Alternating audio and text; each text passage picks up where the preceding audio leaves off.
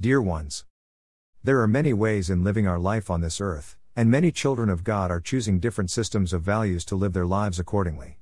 Some find value in having money and inheritance, some find value in education, some find values in a nationality and a culture, some find values in following certain people or denomination, some find values in isolating themselves from the rest of the world, some find values having their own righteousness and holiness, some find values in putting others down to raise themselves up in so many other ways.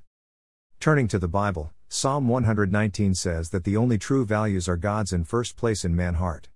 It is the words of God the only system of values which is pleasant in front of God. Psalm 119, 911 says, How can a young person stay on the path of purity? By living according to your word. I seek you with all my heart, do not let me stray from your commands. I have hidden your word in my heart that I might not sin against you. All the other ways of living our life has to submit to the words of God and to be checked and filtered by this word of God, the scripture. Some Christians believe that it's an automatic process and if you have Holy Spirit you don't have to do anything else. On one side this is just half of the truth of the Bible because Romans 12, 1 2 is telling us that our job is to renew our mind fail with the words of God to live pleasant in front of him. Jesus is doing his part and his children are doing their part daily in the sanctification process.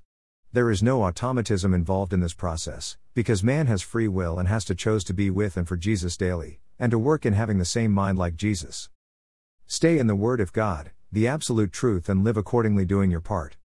Because Jesus is faithful and is doing his.